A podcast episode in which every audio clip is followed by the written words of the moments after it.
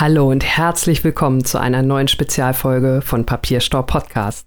Heute mit einem Autor, an dem für uns drei vom Buchpodcast eures Vertrauens kein Weg vorbeiführt. Wenn er etwas Neues herausbringt, sind wir direkt am Start. Und so präsentieren wir euch heute, passend zur Veröffentlichung seines neuesten Romans Es ist immer so schön mit dir, unser Interview mit dem unvergleichlichen, dem einzigartigen Heinz Strunk. Maike hat mit dem Heinzer über sein neues Buch gesprochen. Ihr erfahrt alles über Entstehung und Hintergründe von Es ist immer so schön mit dir. Und das ist natürlich längst nicht alles. Natürlich haben wir Heinz Strunk auch über wiederkehrende Motive und Querverbindungen zwischen seinen Büchern befragt und wir wollen natürlich auch von ihm wissen, was er denn alles so als nächstes plant. Am besten ihr hört selbst rein. Papierstau Podcast proudly presents Heinz Strunk. Viel Spaß beim Interview.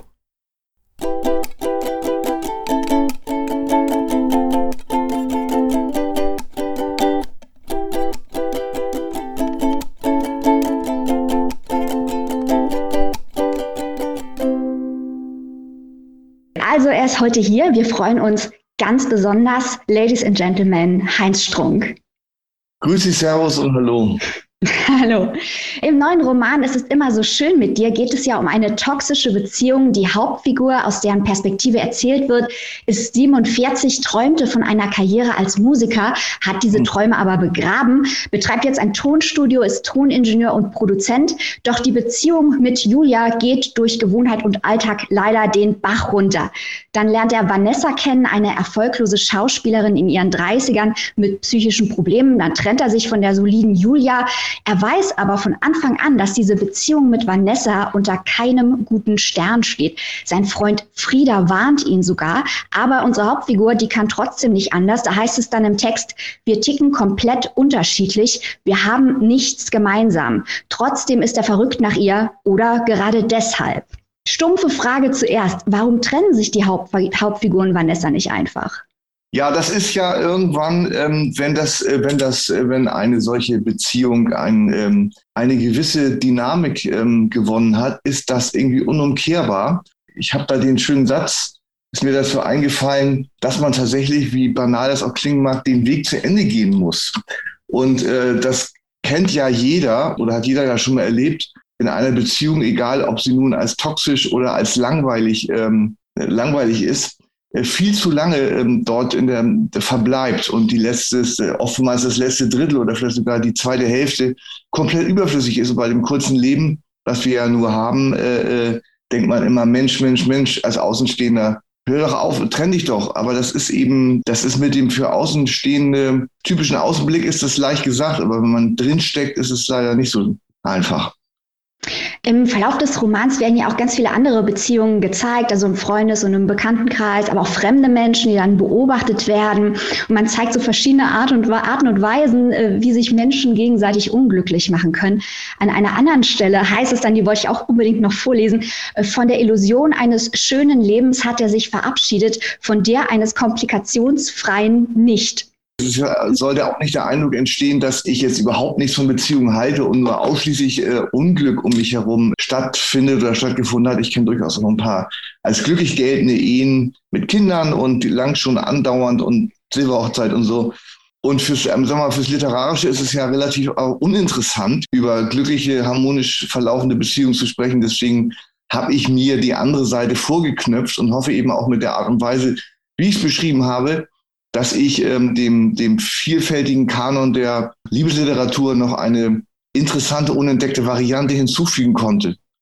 Es gibt ja auch durchaus viele Szenen in Romanen, äh, in denen die Hauptfigur und Vanessa sehr, sehr glücklich zusammen sind, aber dann eben auch kontrastreiche Szenen, in denen ein zentrales Thema die Demütigung sind. Also es beginnt ja eigentlich schon damit, dass äh, die Hauptfigur Julia verlässt und Vanessa demütigt eigentlich auch sehr häufig diese Hauptfigur. Und das ist ja ein Thema, das in vielen deiner Romane vorkommt. Warum ist dieser Komplex der, der Demütigung so zentral in deiner Literatur? Tja, das äh, mag wohl damit zusammenhängen, dass ich, äh, dass ich sehr, sehr oft selber von Scham und äh, demütigenden Gefühlen ähm, ähm, begleitet war. Und ähm, man soll ja bekanntermaßen nur über Sachen schreiben, wo man sich, bei denen man sich auskennt. Und äh, das habe ich, das habe ich hiermit getan. ja. Das ist ein sehr guter Übergang zu meiner nächsten Frage. Die küchenpsychologische Autobiografiefrage folgt nun. Äh, denn die Hauptfigur des Romans war ja in den 90er Jahren kurz bekannt mit einer Band. Und du hattest, wenn ich das richtig recherchiert habe, eine Band mit dem Namen Täglich Morde, die mal einen NDW-Musikwettbewerb gewonnen hat. Und äh, mit der Karriere ging es dann aber auch nicht so richtig weiter. Äh, sind das echte autobiografische Bezüge, die hier wie in zum Beispiel Fleisch ist mein Gemüse eingeflossen sind? und verarbeitet werden? Ja, also mit täglich Mord hat das nichts zu tun, aber ich wurde schon verschiedentlich gefragt oder mir wurde, ich wurde angeregt, irgendwie doch eine Art Nachfolger zu schreiben von Fleisch und Gemüse. Das äh, verbietet sich zum einen aus sportlichen Gründen, äh, zum anderen ist das Thema Tanzmusik echt auserzählt, aber darüber hinaus war ich ja auch in verschiedenen anderen musikalischen Bereichen tätig, sei es als Studiomusiker, als äh, Live-Musiker in, in äh, auch bekannten Popbands oder Produzent und so. Und das ist immer ein Bereich, in dem kenne ich mich aus. Und das äh, ist auch der Grund, weswegen der Protagonist schon 47 Jahre alt ist und, äh, und sich eben qua Alter aus, dem, aus der Illusion einer Pop-Karriere mit über 30 verabschiedet hat. Also täglich Morde war in den 80ern, das war 82 oder 83. Und das liegt schon zu lange zurück, aber mir war, das ist so gewissermaßen ein, ein der, der Subplot, es gibt zwei Subplots, irgendwie meine Erfahrung mit äh, Schauspielerei und ähm, ich habe eine ganze Menge auch in der Richtung gemacht und das andere eben mit, mit, äh, mit Musik, wo eben der Schlüsselsatz fällt, Popmusik ist Musik für junge Leute von jungen Leuten. Und dass man das irgendwie ähm, ab einem gewissen Alter das Popmusik gehen, so will ich es mal nennen, verflüchtigt und man denn, denn besser ähm, dann tun sollte, das Thema zu begraben, außer man ist Rolling Stones und hatte schon 19, 12 Nummer 1 jetzt nacheinander. Dann kann man natürlich auf ewig die Stadien dieser Erde rocken, aber, ähm, aber wer bis 30 es noch nicht geschafft hat, der sollte tunlichst was, sich aber nach was anderem umschauen. Aber habe ich das richtig verstanden, dass wir leider keine Geschichte oder keine literarische Verarbeitung zu täglich Morde bekommen? Weil ich finde die Geschichte so spannend. Sie würde sich ja auch stark von Fleisch ist mein Gemüse unterscheiden. Zumindest nach dem, was ich jetzt darüber weiß. Ja, das ist aber so, ähm, das ist schon so lange her. Ich habe immer, in der Regel habe ich immer, auch bei Fleisch und mein Gemüse sind, waren so fünf Jahre vergangen und dann konnte ich noch einigermaßen was erinnern. Und bei täglich Morde ich meine, man müsste es ja eh fiktionalisieren, aber was, was will ich jetzt noch? Ich habe da jetzt irgendwie Fleisch und mein Gemüse ist der, die Tanzmuckers Geschichte.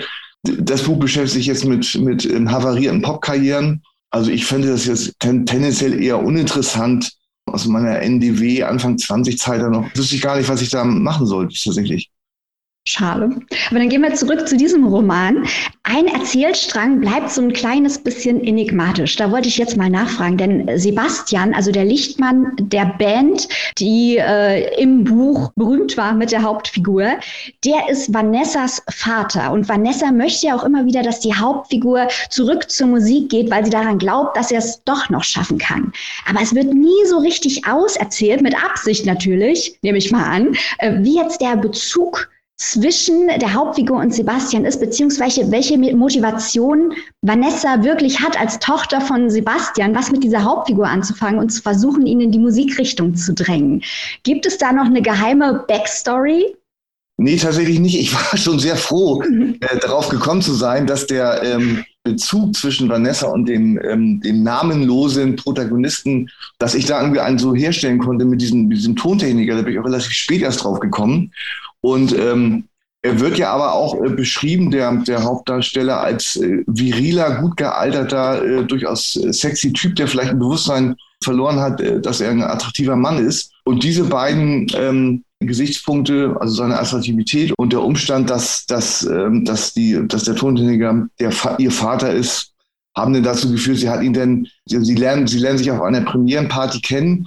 Es wird nicht klar, worum sie sich denn für ihn überhaupt interessiert, als so wahnsinnig äh, gut aussehende junge Frau. Und dann wird relativ spät klar, dass sie ihn da wohl wiedererkannt hat, weil sie früher als kleines Mädchen auch gelegentlich äh, den Vater zu den Konzerten begleitete. Deswegen hat sie auch eine relativ hohe ähm, Kenntnis, was die Band so gemacht hat und also Repertoirekenntnis und so weiter und so fort. Es gibt auch sonst noch einige Bezüge in diesem Roman zum, ich nenne es jetzt einfach mal Strunk-Universum. Der Grieche kommt vor, den kennen wir schon aus anderen Büchern. Der Grieche, der muss sein. Ohne mir. genau darauf will ich nämlich jetzt hinaus. Dann gibt es einen Aber das stimmt gar nicht. Im goldenen Handschuh hatte ich keinen Griechen. Das ist jetzt, ähm, glaube ich. Aber, das stimmt. Aber im goldenen Handschuh gibt es auch Menschen, die rein in Phrasen sprechen. Das gibt es hier ja. auch wieder. Und es gibt hier einen Jungen, der im See ertrinkt. Es gibt Besuche beim Psychologen. Baust du dir so ein bisschen wie Quentin Tarantino dein eigenes Universum aus Geschichten aus, die immer wieder aufeinander verweisen, ohne dass sie dieselbe Geschichte sind?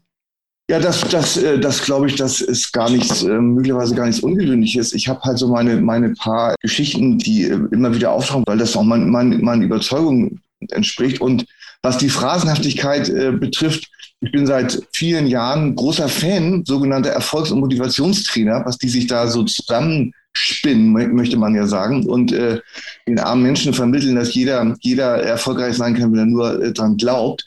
Und da habe ich äh, diverse Leute von Jürgen Höller bis ähm, Bodo Schäfer abonniert und äh, schreibt mir immer den größten Schwachsinn so raus. Plus dem sprachlichen Unrat, der sowieso so auftaucht, wie ähm, äh, die Frage, die ich grauenhaft finde, wenn, wenn, man, wenn man jemand begrüßt mit, der, mit äh, alles gut und so weiter und so fort. Und im Endeffekt und äh, was es da so an Wortmüll gibt. Und irgendwie äh, bin ich auch der Einzige, der sich da so, so fast schon e-, etwas exzessiv mit beschäftigt. Und das ist doch auch ein schöner, das ist ja in dem Buch jetzt auf dieser Geburtstagsfeier der Protagonistin, wo der Mann irgendwie äh, trifft auf die, auf die leicht debile Sonnenstudio-Schwester, die mit ihrem Wortmüll irgendwie ihn voll sülzt und er dagegen hält mit Sloterdijk-Zitaten. und das fand ich ganz, ganz gut. Ansonsten spielt ja auch die ähm, Religion jetzt ähm, äh, auch eine immer stärkere Rolle. Also meine, meine Abneigung gegen ähm, die, alle, äh, meine atheistische Grundhaltung, wollen wir so sagen, und meine, meine Erfahrung auch mit, ähm, das ist jetzt ja sowieso ein aktueller Dauerbrenner mit dem, mit dem Missbrauch in kirchlichen Zusammenhängen. Und bei mir ist es eben der Diakon, der da ein, so, und das sind, naja, so, das ist, aber na, natürlich stimmt das, das ist ein, dass äh, gewisse Leitmotive immer wieder auftauchen. Bin hoffentlich nicht allzu langweiligen. Ähm, ich versuche das mal so zu variieren, dass ich das mich, dass ich mich da, das nicht hoffe ich, nicht allzu langweilig wird. Nee, es ist ja toll. Also es ist ja toll, wenn AutorInnen sich ihr eigenes Universum schaffen und man, also wir reden da auch häufiger im Podcast drüber, wenn man Verweise findet auf andere Texte oder auf das eigene Werk, dass es ein großes Suchspiel wird. Also neben der Geschichte, die man gerne liest, auch ein großes Suchspiel an Themen und an Motiven.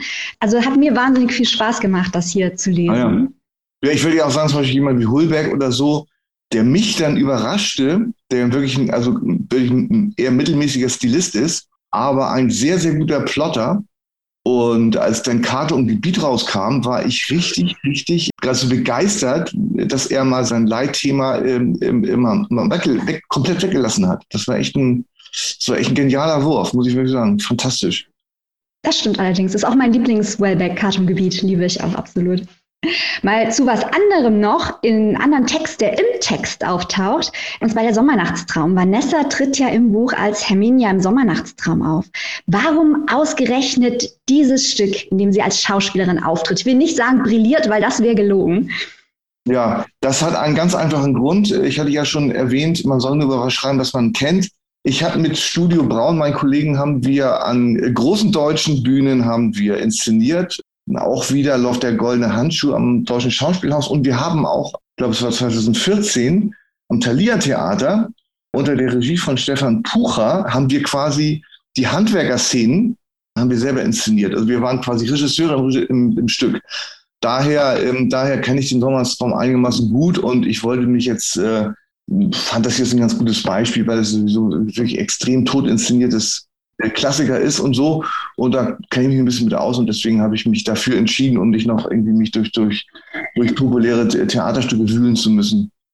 Das kann man ja sehen, wie man will. Irgendwie, also ich äh, weiß wirklich noch, wie, das habe ich auch beschrieben, wie bei dem, das ist ja beim, beim Theater ist es ja immer so, dass man sich zuerst an den Tisch setzt und den Text liest. Das ist ja, das ist ja, bevor die eigentlichen Proben losgehen. Und ich kann mich noch dran erinnern, wie ja alle diesen Text lasen, diesen 5000 Jahre alten Text und, und, und sich also, also vor, vor Lachen in die Hose machten. Und ich habe überhaupt nicht verstanden, was an diesem Text irgendwie, also aus heutiger Sicht, aus heutigem Humorverständnis lustig sein soll und mich tierisch aufgeregt. Und deswegen habe ich diesen, habe ich mir den Sommernachtstraum vorgeknöpft. Wir haben eben schon über die Gemeinsamkeiten, die potenziellen zwischen den Strunktexten gesprochen. Jetzt mal zu den Unterschieden, weil die Bücher sich natürlich auch stark thematisch unterscheiden und auch stilistisch unterscheiden. Also wenn man zum Beispiel den Goldenen Handschuh, Jürgen oder jetzt dieses Buch nebeneinander stellt, unterscheiden die sich sehr stark. Und auch wenn man anschaut, was du sonst so macht in anderen Bereichen, im Theater, im Film, in der Musik, ist das stark unterschiedlich. Wie wichtig sind diese Kontraste für deine Arbeit generell als Künstler? Naja, also es ist irgendwie für mich schon eine entscheidende Herausforderung, irgendwas zu machen, was ähm, so thematisch wirklich, wirklich, ähm, wirklich neu ist. Und ähm, da diese, diese eben genannten Bücher, ich fand übrigens auch ähm, da ähm, eine meiner größten Wunden, meine Dornkrone, meine persönliche, ist das schöne Buch Junge Rette Freund aus Teich, wo ich in drei verschiedenen Tonalitäten, finde ich, sehr, sehr gut erzähle. Also ein, ein 6, ein 10 und ein 14-Jähriger und so, das ist irgendwie untergegangen. Echt blöd. Und ansonsten irgendwie, also ich kann ja nicht mich ernsthaft jetzt hinsetzen und ein zweites Buch über, über, über einen Serienmörder schreiben oder Jürgen ist auch mit dem Buch, das ist, muss man immer spüren, ob das auserzählt ist. Es gibt ja auch Bücher, zum Beispiel das hier ist tatsächlich angelegt auf, ähm, auf mindestens einen zweiten Band.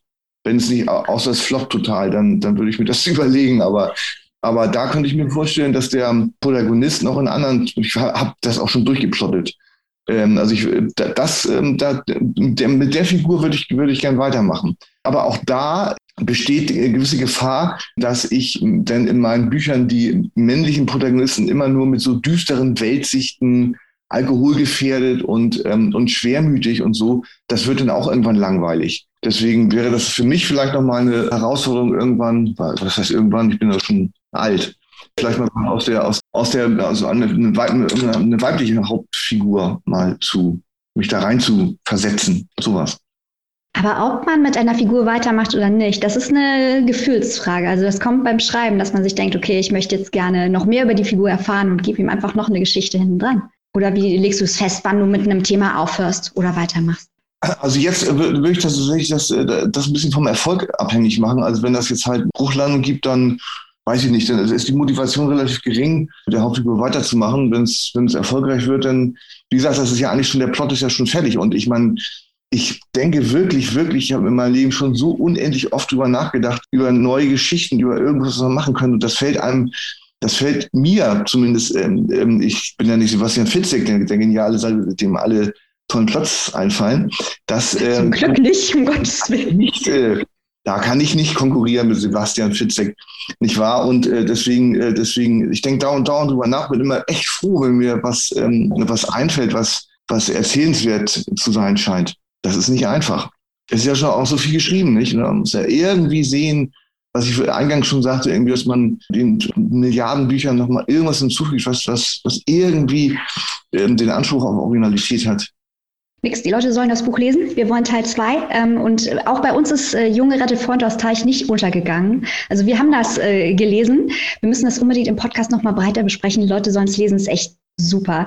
Zu diesem Buch hier wird es jetzt eine Lesetour geben hoffe ich. Also ich habe schon im Internet gesehen, und das ist ja echt der Wahnsinn, dass da im, im großen Saal der Elbphilharmonie eine Lesung stattfinden wird. Wird es da jetzt noch mehr geben? Weil ich nehme mal an, nach Corona möchte man zurück auf die Bühne. Es war ja für alle ziemlich hart und für Leute, die es gewohnt sind, auf der Bühne zu stehen, wahrscheinlich am härtesten.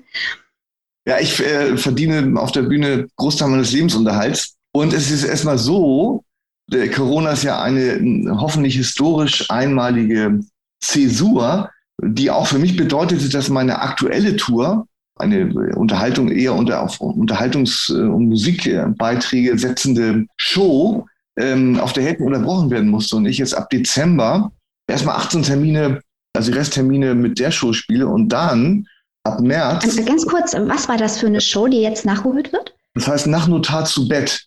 Das ah, ist, okay. Das ist meine, ja. aus meiner Ex-Titanic-Kolumne. Plus irgendwie äh, Musik. Ich habe ein Album gemacht, Aufstand der dünnen Hipsterärmchen und, äh, und ein Kalender.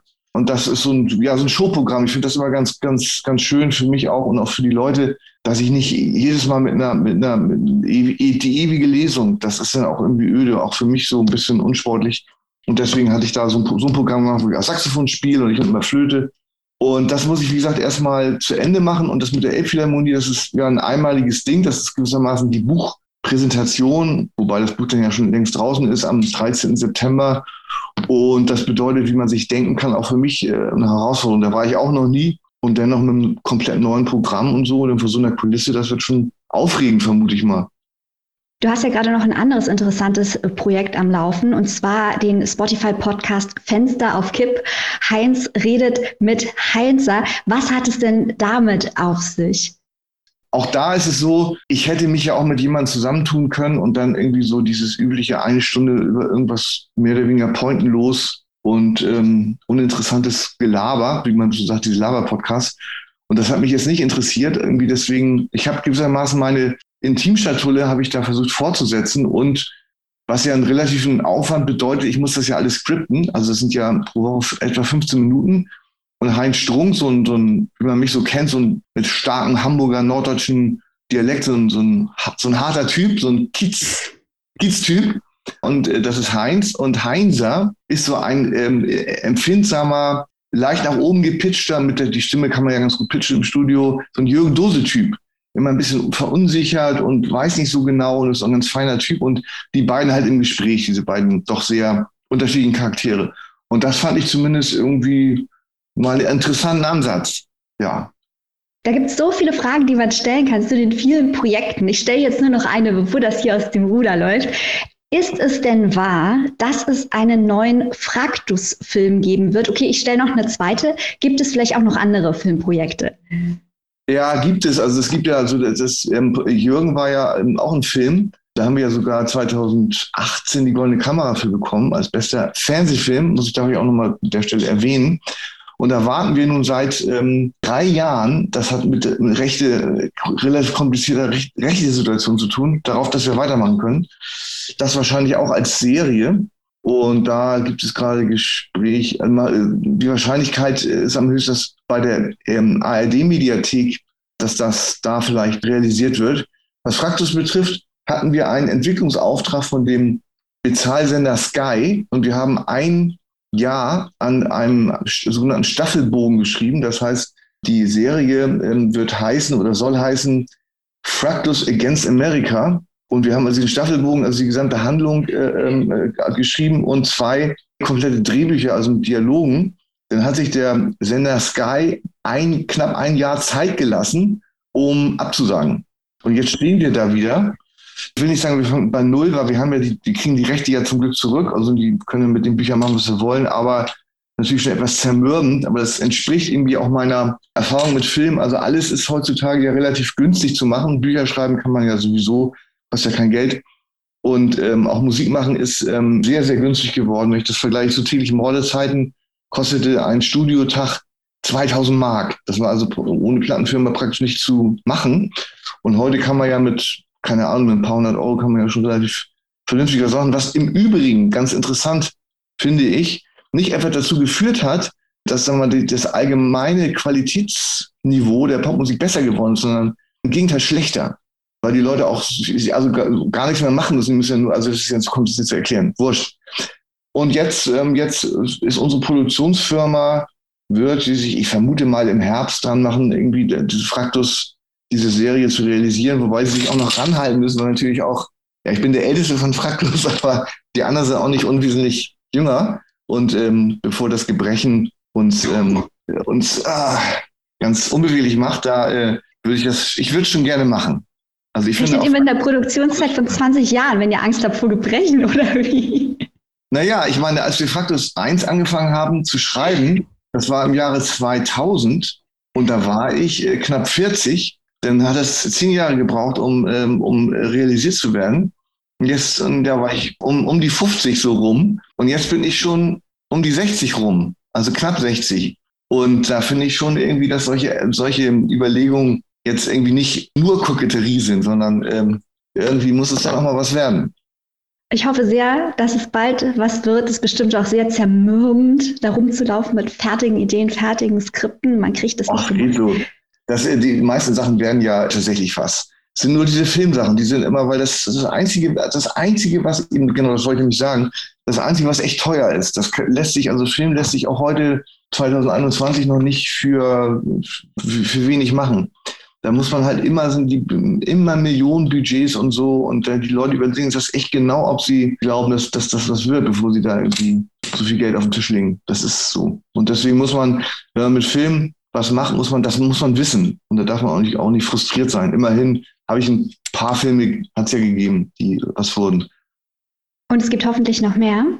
Was jetzt allerdings nicht mehr gibt, sind noch mehr Fragen genug von deiner Zeit gestohlen. Vielen, vielen Dank fürs Hiersein. Vielen, vielen Dank fürs Fragen beantworten. Ich ja, das sage, ist für mich auch, äh, das ist für mich auch jetzt äh, relativ neu, weil ich also zu dem jetzigen Buch bei dem Goldenen Handschuh wusste ich ja irgendwann schon äh, immer genau, was ich sagen wollte oder musste oder so.